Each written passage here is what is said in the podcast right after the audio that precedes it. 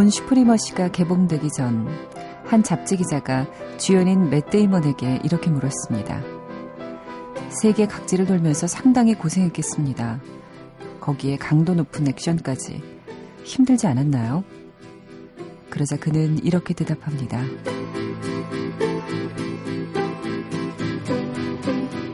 이 정도의 개런티를 받는데 그 정도 고생하는 건 당연합니다.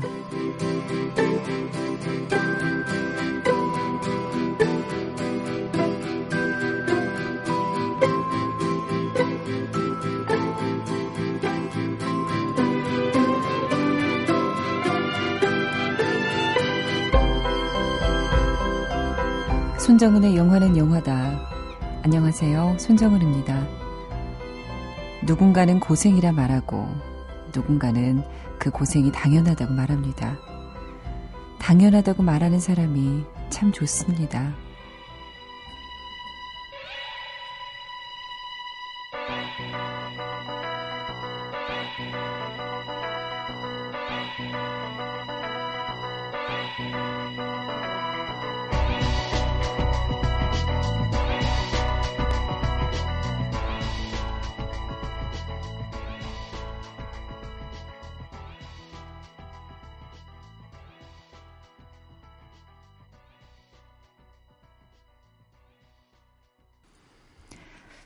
이 곡만 들으면 딱 떠오릅니다. 본 시리즈가요.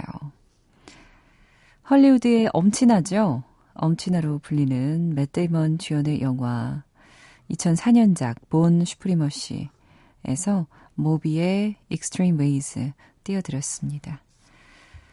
본 시리즈 본 아이덴티티 그리고 방금 말씀드린 이게 2탄이었죠. 본 슈프리머시 그리고 본 얼티메이텀까지 세 편에 맷 데이먼이 출연을 했었습니다.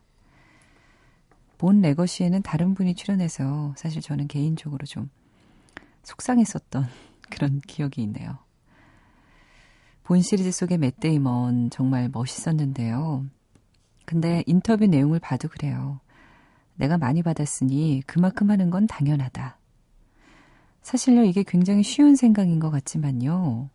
이러기 쉽지 않아요. 사람들은 자기가 한 것보다 더 얻기를 원하고요.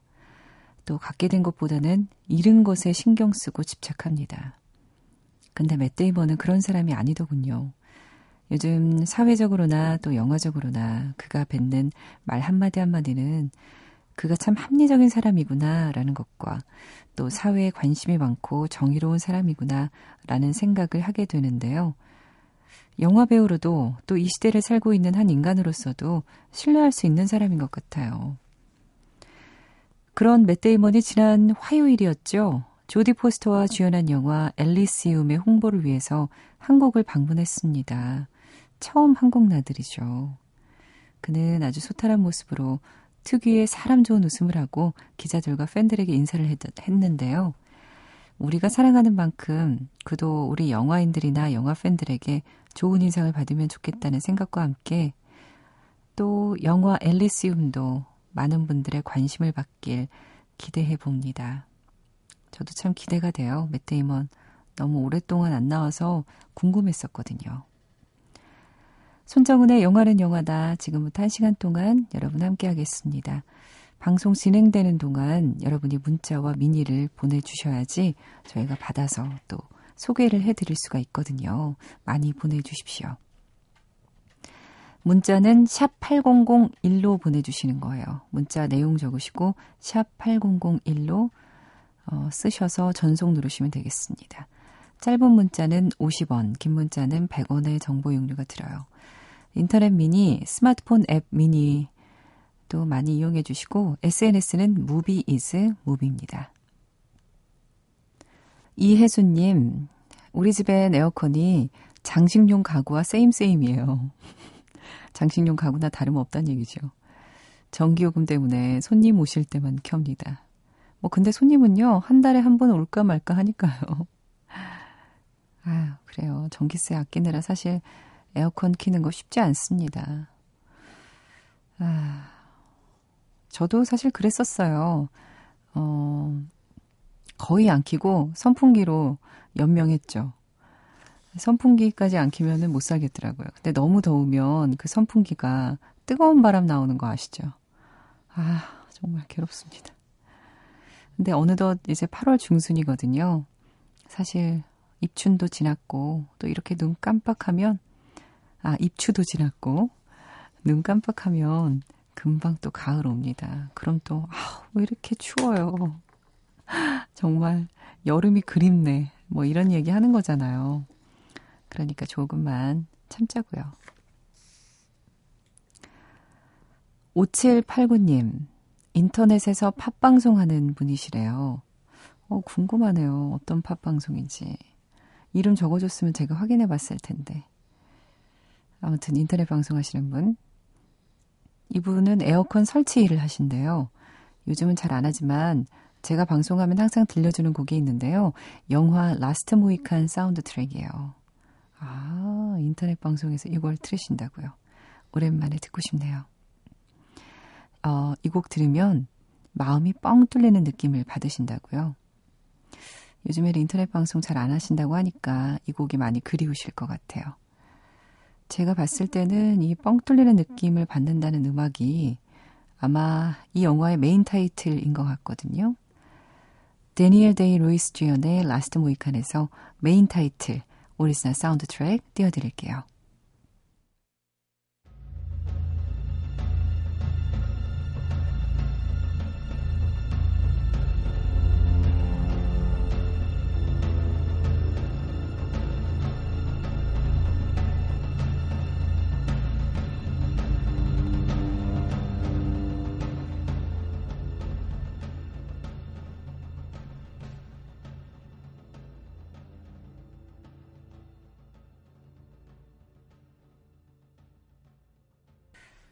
라스트 모히칸에서 main title 띄워드렸습니다.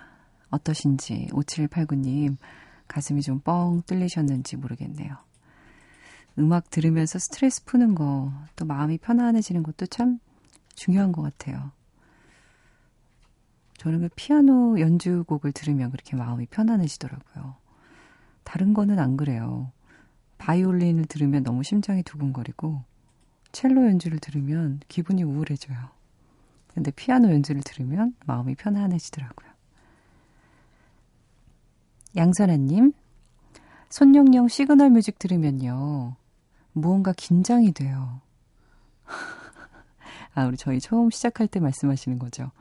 시험 기간에 처음으로 듣기 시작했는데, 이 소리가 나오면 시험 시간 6시간 전이어서, 아, 벼락치기 하는 저로서는 빨리 오지 말았으면 하는 소리입니다. 이 음악 딱 나오면, 어, 새벽 2시네. 어떡해. 나 8시 시험인데. 뭐 그런 거죠. 음악 자체도 이렇게 딴딴딴딴딴 이렇게 좀 심장 빨리 뛰는 소리? 그러고 보니 좀 그런 것 같기도 하고. 음악, 음, 참 좋은 음악입니다. 하지만 양선아님에게는 또 그렇게 들릴 수도 있겠군요. 오명철님, 오명철님이 사연 보내셨는데, 별똥별 쏟아지는 거 정말 기대된다고 올리셨거든요. 어, 이게 월요일에서 화요일 새벽에 별똥별이 떨어진다는 얘기가 있었는데, 정확히 말하면 페르세우스 유성우였어요. 어, 여러분 보셨나요? 오명철님 외에도 동배현님, 안금주님도 별똥별 얘기 올리셨거든요. 어, 저는 못 봤습니다. 서울에선 잘 보이지가 않아서 봤는지 궁금한데 그 이후에 어떻게 됐는지도 사연 꼭 올려주시기 바래요. 오명철 님이 신청하신 곡이 미드나잇 인 파리에서 고르셨어요. 코넬 폭스의 Let's Do It 이거든요. 이 영화에서 코올 포터가 피아노 연주를 하면서 Let's Do It을 불렀었어요. 영화상의 콜 포터죠. 실제로는 코넬 폭스가 불렀고요. Let's Do It 띄워드릴게요.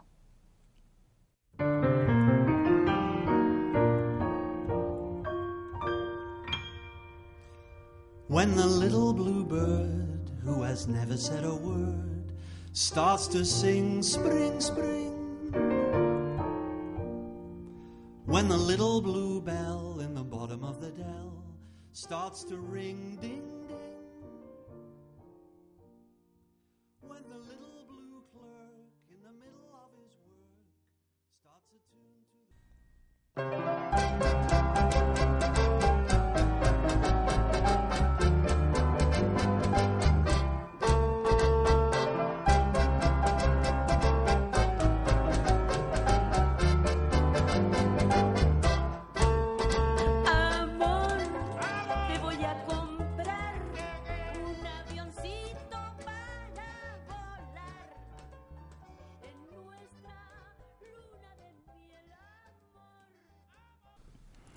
미드나잇 인 파리에서 It 코넬 폭스의 음악이었고 방금 들으신 곡 좀 재밌었죠.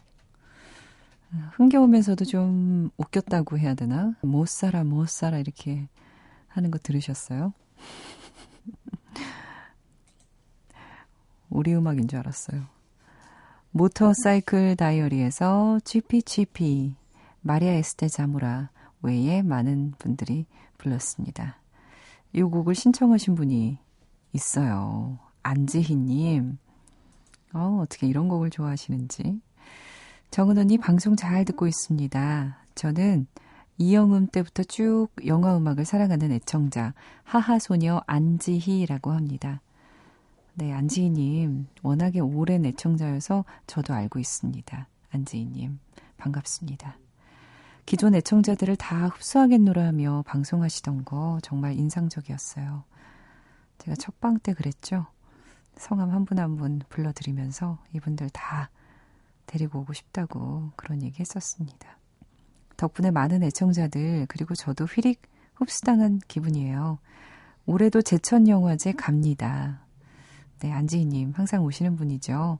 또 저희 스탭들과도 만나고 인사도 하고 하시는 분. 어떤 재미난 일들이 2013년 제천 영화제의 추억으로 자리할지 기대가 많이 됩니다. 손영영도 알라딘 슝 타고 오신다니까 알라딘 보러 놀러 가야겠네요. 네. 알라딘이 저희 MBC 이동 스튜디오 차예요. 그러니까 그 이 안에서 라디오 방송을 할 수 있거든요. 그거를 저희도 세워놓고 거기서 인터뷰도 하고 방송도 하고 그렇습니다. 꼭 여러분 알라딘 찾아서 놀러 오셔야 됩니다. 언제 오세요 하셨는데, 음, 저희가 언제 그 알라딘에서 머무는지 궁금하신 분들이 많이 있으신 것 같아요. 왜냐하면 이 알라딘이 없으면 또 저희 제천에 있더라도 찾기가 힘드니까, 음, 그 있는 시간을, 현장에 있는 시간을 알려드릴게요. 금요일 오후 3시부터 8시 사이, 물론 이번 주입니다. 이번 주 금요일 오후 3시부터 8시 사이. 그리고 토요일에는 오후 1시에서 한 3시 정도 사이요. 이때 현장에 있지 않을까 싶거든요. 와서 또 응원 메시지 보내주실 분들은, 어, 이 시간대에 오셔서 응원해주시면 감사하겠습니다. 호반 무대 근처에 알라딘이 있을 거예요. MBC 커다랗게 쌓여 있으니까 아마 찾기는 쉬우실 거예요. 하시면서 모터사이클 다이어리 중에서 치피치피 듣고 있으면 같이 노래 부르고 춤추고 싶어지는 마법 같은 곡이라고 하셨네요. 맞아요. 저희도 지금 들으면서 마법처럼 기분이 좋아졌습니다. 여러분을 위한 청취자 예매권 준비되어 있습니다. 노란깡대 감독의 폭스파이어예요. 22일 개봉하면요. 여러분 원하는 날짜, 원하는 상영관에서 보실 수가 있습니다. 올해 4월 말에 있었던 전주영화제 개막작이기도 했죠. 폭스 파이어. 관심 있으신 분들은 시사회 게시판에 댓글로 참여해 주십시오.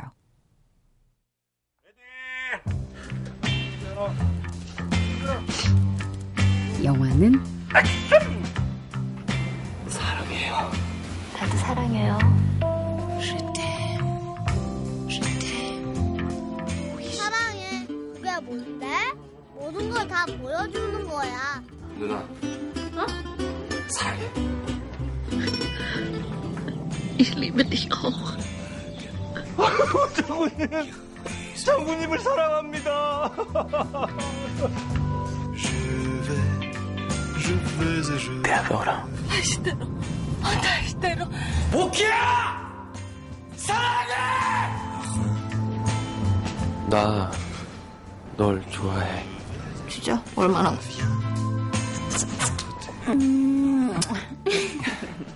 컷!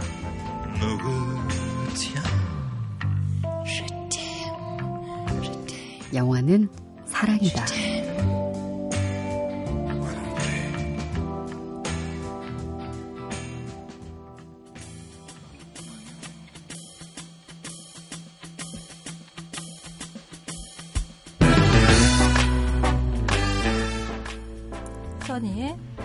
따끈따끈 새영화. 써니의 따끈따끈 새 영화 시간입니다. 오늘도 새 영화를 소개해주기 위해서 김혜선 작가가 나타나셨습니다. 안녕하세요. 안녕하세요. 네. 어, 청원피스의 청순한 모습을 하고 네, 더웠어. 나타났어요. 너무 더웠어. 네. 맨날 더워서래요. 네. 그렇습니다. 오늘은 어떤 새 영화가 준비되어 있나요?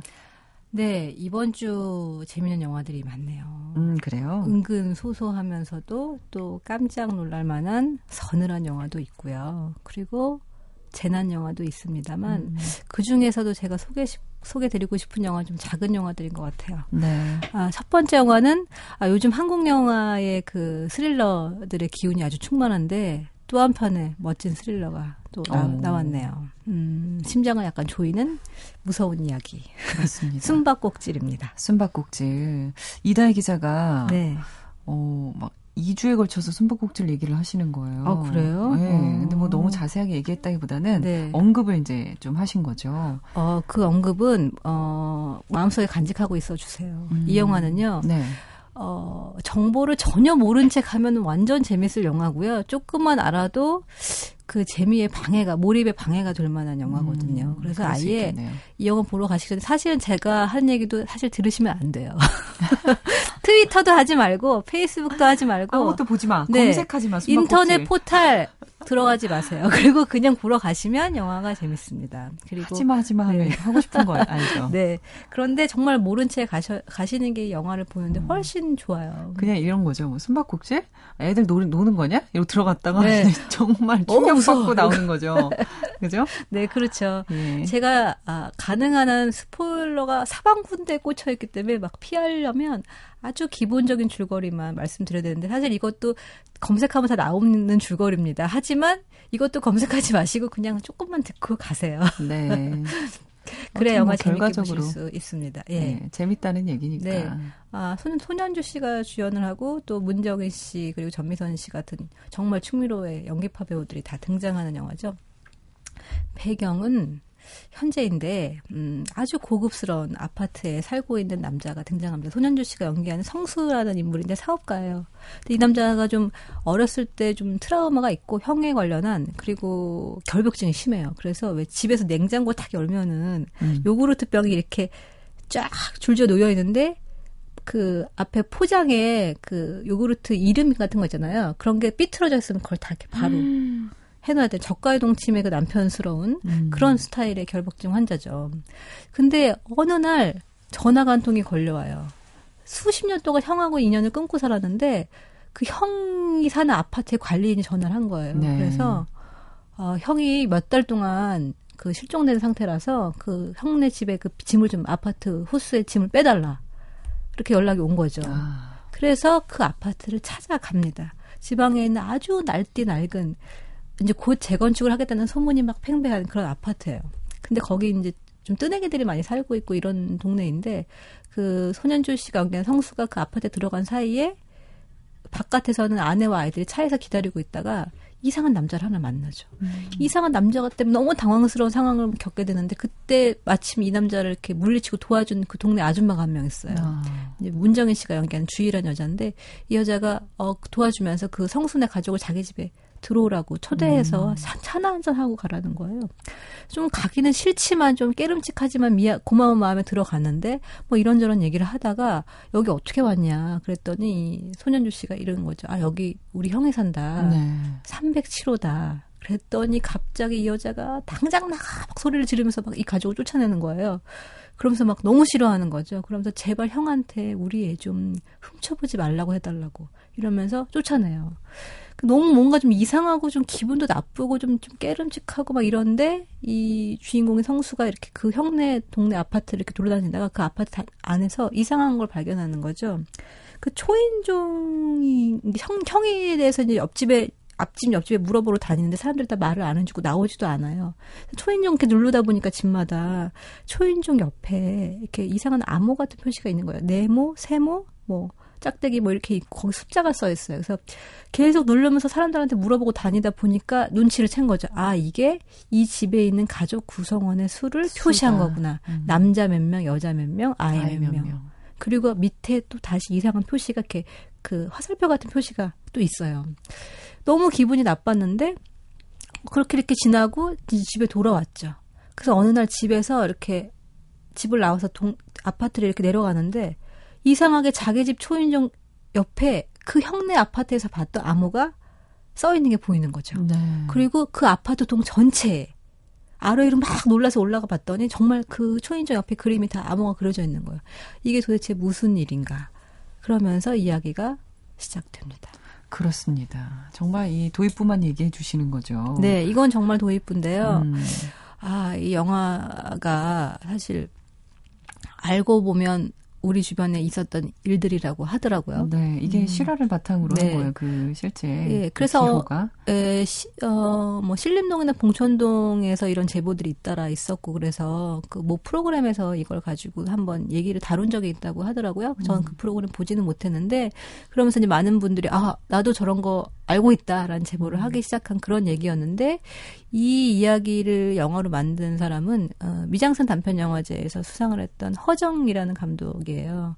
어, 이 영화가 장편 데뷔작인데 굉장히 많은 시나리오부터 많은 주목을 받았고 시나리오를 볼 때부터 무섭다라는 얘기를 많이 했었대요. 네. 그래서 이 영화를 본 순간 이제 많은 사람들이 입소문을 지금 타고 있는 거죠. 그렇습니다. 영화 자체가 실화는 아니고, 그러니까 모티브를 딴 거죠 예전에 그렇죠. 있었던 그런 일들. 숨바꼭질 어, 여기까지만 얘기하고 관심 있으신 분들은 보시면 네. 되겠습니다. 한 가지 딱 덧붙이고 싶은 건요. 네. 이 영화는 볼 때 무섭지만 집에 가는 길에 그리고 집에 가서 가서가 더 무서워. 그리고 어 집에 가서 더 무서워요. 정말 아파트 사시는 분은 정말 무서우실 없죠. 거예요. 아파트라는 공간이 굉장히 중요한 공간이 되지만 더 중요한 거는 그 옆에 사는 낯선 이웃. 낯선 존재라는 거거든요. 그 귀신보다 더 무서운 게 현대인들한테 낯선 존재라는 거고, 그래서 그 무서움을 보여주는 딱 정해, 아주 앞 부분의 장면이 하나 있어요. 이거 말씀드릴 수 있는 있을 텐데 그런 거 있잖아요. 감독이 사람들이 뭘 무서워하는지 굉장히 잘 알고 있는 게 음. 엘리베이터에 밤늦게 여자가 딱 탔는데 헬멧을 쓴 남자가 거기 딱 서 있어요. 아. 그 존재만으로도 무섭잖아요. 모르는 그렇죠. 사람인데. 그렇죠. 근데 이런 사람이 우리 집 아파트에 산단 말이야? 이것도 무서운데. 근데 이 남자가 층을 안 눌러요. 엘리베이터. 더 무섭죠. 어디서 내릴지 모르는 그렇죠. 사실. 그 사실 그런 그 장면 하나만 봐도 요즘 현대인들이 뭘 무서워하는지 감독이 잘 알고 있다는 거를 반증하죠. 여기까지. 여기까지. 알겠습니다. 숨바꼭질에서 이 곡을 드릴게요. 메인 타이틀이에요. 하이드 띄워드립니다.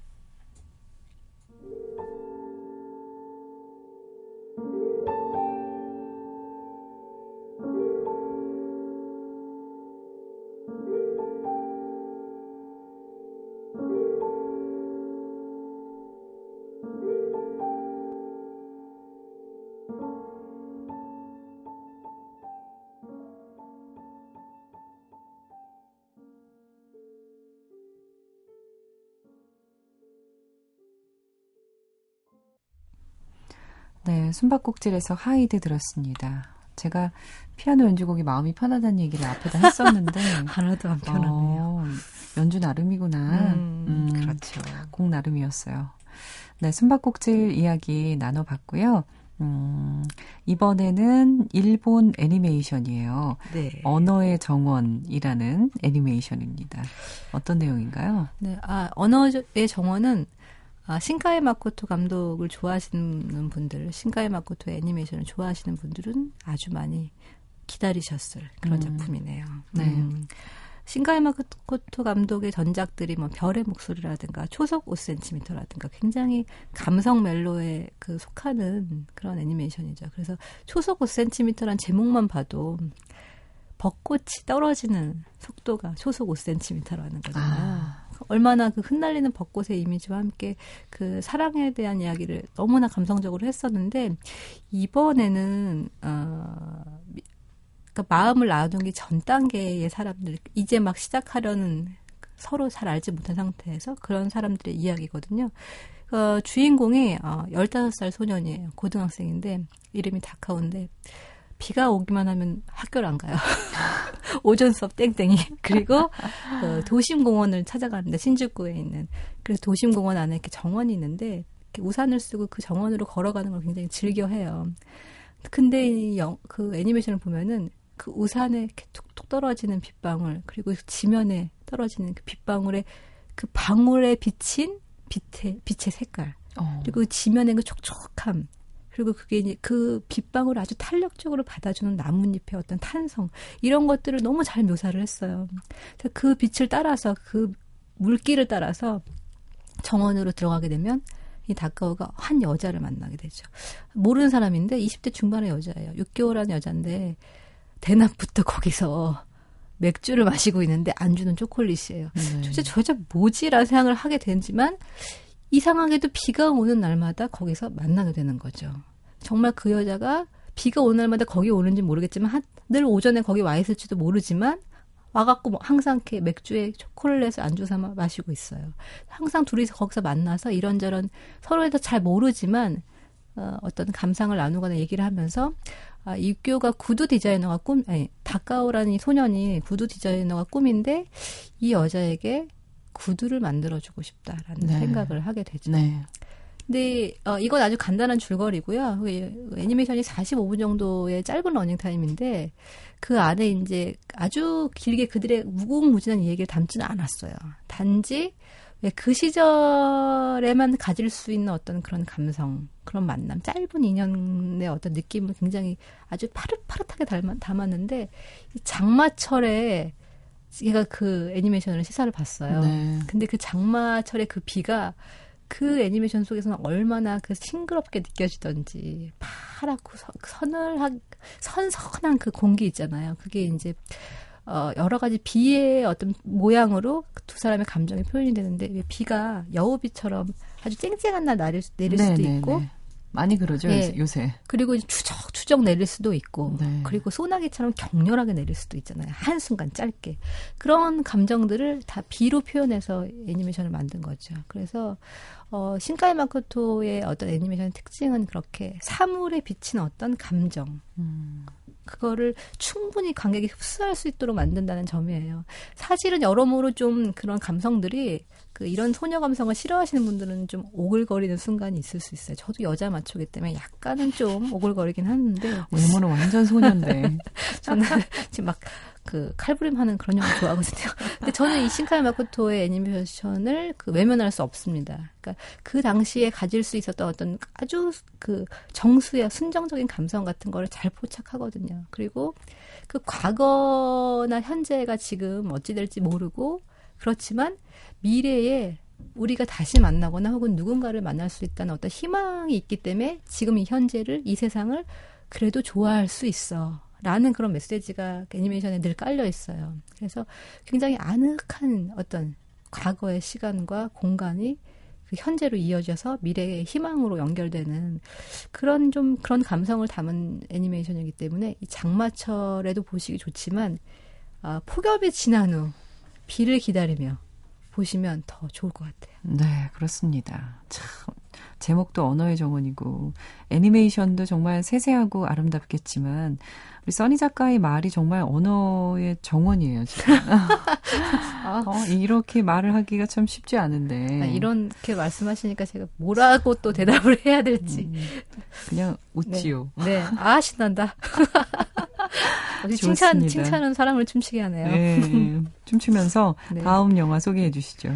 네, 아, 좀 짧게 소개드렸지만, 이번 주엔 정말 이렇게 네. 사랑스러운 영화들이 있습니다. 음. 또 한편의 영화는 제가 아주, 아주, 아주, 아주 좋아하는 네. 배우가 나온 영화예요. 이 배우가 나온 영화는 전 거의 다 봤는데 다 응원할 수 있는 영화인 것 같아요. 스티브 어. 카렐의 영화예요. 스티브 카렐과 키라 나이틀리가 주연한 세상 끝까지 21일. 예, 세상의 끝까지 21일. 네. 저희가 이걸 못 참고 bling bling OST에서 한번또 했었죠. 하셨다면서요. 예. 네. 아, 할, 할만해요. 영화가 그 50, 50, 50 제작진이 만든 영화라서 그런지 역시 음악이 좋더라고요. 네. 근데 적재적소에 중요한 음악을 사용하는데 그 이유 중에 하나는 주인공인 키이라 나이- 나이틀리가 굉장히 게으르고 잠도 많은 여잔데 유난히 그 레코드를 좋아해서 그래서 나- 남자친구랑 헤어질 때도 자기가 가, 아끼는 그 에- 레코드는 다 바리바리 싸가지고 나오는 그런 여자고 그래서 중간중간 좋은 음악들이 많이 나오죠. 아, 영화의 주인공인 스티브 카렐이 연기하는 다 도지라는 도지라고 해야 되죠. 네, 도지라는 도지. 이 보험회사 세일즈맨 예. 이 아저씨가 처한 상황은 이렇습니다. 소행성의 지구와 충돌하기 직전이라 지구는 곧 멸망하게 된다는 게 이제 기정사실인 거죠. 그렇죠. 3주 전인 거죠. 네, 한마디로. 21일 남았습니다. 예. 전기랑 그 전원 다 끊기고 그 직장에서 사람들이 하나둘씩 어딘가로 다 사라지는데 그래도 이 남자는 출근해요. 갈 데가 없어서. 음. 직장에선 종료들이 다 조금씩 사라지고 더 가관인 것은 아내가 사라진 거죠. 어느 날 갑자기 말도 없이. 그렇죠. 그래서 그냥 너무 답답한 게 이렇게 어떤 파티에 갔는데 이웃집 여자를 만납니다. 같은 건물에 사는 펜이라는 그 펜이가 바로 이제 키라 나이틀리죠. 네. 그 페니가 하는 말이 전 너무 웃겼어요. 아 너무 어, 3년 만에 처음으로 인사하네요. 막 이러면서 아 그래 룸메이트 잘 지내세요? 그러는 거예요. 그래서 그 룸메이트는 남자친구랑 되게 잘 어울리던데, 뭐, 어, 룸메이트 요즘 어떻게 지내냐고 물어보는 거죠. 자기 와, 와이프의. 그, 어, 그 암울한 사실을 발, 밝혀준 옆집 여자. 너무 화가 나서 이 남자가 집에 와서 안에 옷장을 다 그냥 패대기를 치고 막 이런 장면을 보면서, 아, 이렇게도 또 진실이 밝혀지는구나. 어. 생각을 하게 되는데 어쨌든 그 페니가 그동안 계속 우리 집에 당신네 우편물이 잘못 왔다. 3년치가 좀 쌓이다 보니까 좀 많더라. 이러면서 주는 거죠. 그래서 딱 화난 김에 막 집안을 다 어지른 다음에 그 우편물을 훑어보다가 발견한 것이 첫사랑, 고교 시절 첫사랑이 자기한테 보낸 편지예요. 네. 너야말로 내 인생의 진정한 사랑이었어. 이렇게 쓰 이거를 진작 줬어야지. 또 너무 열이 받는 거죠. 내 인생을 정말 망가뜨렸구나 이러면서. 어. 근데 정말 이제 지구는 멸망하게 생겼는데 뭘 할 거냐. 생각해 보니까 이러고 있을 때가 아니다. 첫사랑을 찾아가자. 그래서 옆집에 가서 페니를 깨우고 당신이 편집 일찍만 줬어도 내가 그녀를 만나러 가는 건데 그렇죠. 책임져라 네. 이래갖고 데리고 나오죠. 그리고 또 페니는 사실 잠이 너무 많아서 잠자는 바람에 비행기를 놓쳐서 가족들을 볼 수 있는 기회를 그 잃어버린 좀 안타까운 여자인데 내가 그러니까 내가 첫사랑을 찾는 거를 도와주면 네가 가족을 만나게 해주겠다라고 이제 도지가 얘기를 해서 그 제안을 받아들일 수밖에 없는 거죠. 일말의 어떤 도의적 책임감도 느끼는 바람에 그래서 둘이 같이 길을 떠납니다. 네. 이 영화는 지구 멸망에 관한 로드 무비이자 로맨스물인 거죠. 아. 그렇군요. 네. 뭐 세상의 끝까지 21일. 이것도 굉장히 즐겁게, 어, 사랑스럽게 볼 수 있는 영화라고 네. 할수 있겠습니다. 아, 키라 나이틀리는 그렇게 사랑스럽진 않아요, 솔직히. 왜냐하면 더 예쁜 모습으로 나온 영화들이 많은데, 그녀의 좋은 습관이 있죠. 레코드를 사랑한다는 거, 음반을 사랑한다는 거. 그래서 거기 좋은 음악들이 많이 나오고, 또 스티브 카렐은 나오는 영화마다 좀 사람이 좀 안쓰러워요. 음. 그좀 쓸쓸한데 사랑스럽고, 참 너무 안 진지해도 될 때 굉장히 진지한데, 그게 좀, 막 이렇게 따뜻하게 위로가 되는 그런 어떤 인상과 연기를 지닌 배우인데, 정말 지구가 멸망하면은 이런 생각으로 살지 않을까라는 느낌이 들 만한 연기를 보여주고요. 그 다음에 그 영화 중간에 그 두 사람이 가는 바닷가가 있어요. 중간에 여- 그 계속 길을 가다가. 그게 거기서 보는 사람들의 풍경이 지구가 멸망하기 직전에 사람들이 이렇게만 서로를 위한다면 정말 그곳이 아름다겠구나. 뭐 정말 평생 네. 행복하게 아무 문제 없이 살 수 있는 거죠. 네. 영화의 소행성은 단 한 장면도 등장하지 그렇죠. 않고요. 그리고 주, 중요한 건 사람들이고 음. 그 지금 이 순간에 지구가 멸망하는데 얼마 남지 않았는데 그럼 뭘 먹을까? 할 뭘, 것인가. 마실까? 그럼 어떤 음악을 들을까? 누구랑 있을까? 그게 굉장히 중요하다는 소소한 일상의 어떤 행복들을 지구 멸망의 시점에서 다룬 어, 종말론에 관한 가장 따뜻한 영화가 아닐까 그러니까요. 생각을 합니다. 네, 이런 로맨스를 이야기하면서 이 종말이라는 이 설정을 했다는 게 참 재밌었어요.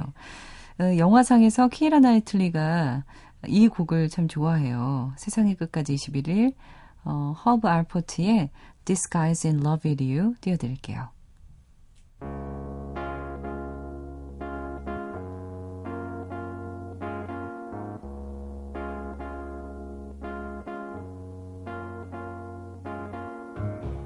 You see, this guy, this guy's in love with you.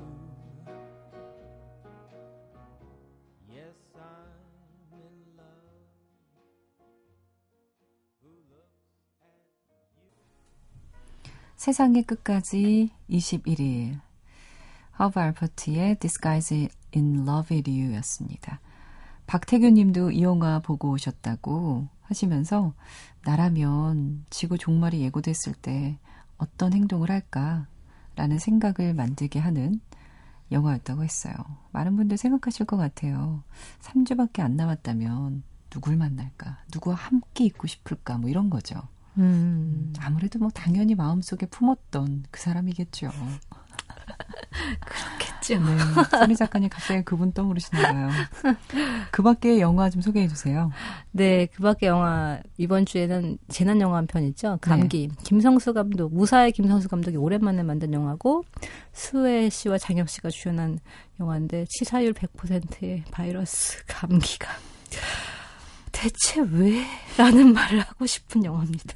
그리고 두 번째는 나머지 또 한 편 영화는, 아, 역시 거장의 귀환이네요. 브라이언 드 팔마의 신작, Passion 위험한 열정인데, 네. 어, 누미 라파스와 아, 레이첼 맥아담스가 등장하죠. 어, femme fatale이라는 어떤 장치와 그다음에 뭐 이중 분할 화면 그리고 굉장히 그 색의 대비 이런 것들은 다 브라이언 드 팔마의 예전 성격이 다 드러나는 그런 요소를 가진 영화인데 아 좀 옛날 영화다라는 느낌이 들 수밖에 없는 약간 그래서 앞에 소개를 못 드렸네요. 네, 네. 그렇군요.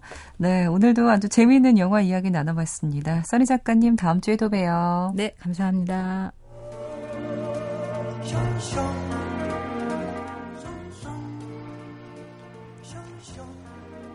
네, 제천국제영화제. 아, 저희 방송은요, 라디오 방송은 금요일, 토요일, 일요일 밤에 제천 영화제에 대한 방송, 그리고 또 인터뷰가 나갑니다. 참고로 저희 진가신 감독 인터뷰도 있으니까요. 많이 기대해 주시고요. 마지막 곡은 제천 영화제의 시네 심포니 섹션에서 프랑스 영화예요. 스타 80의 음악을 들려드리려고 그래요. 스타즈 8입니다.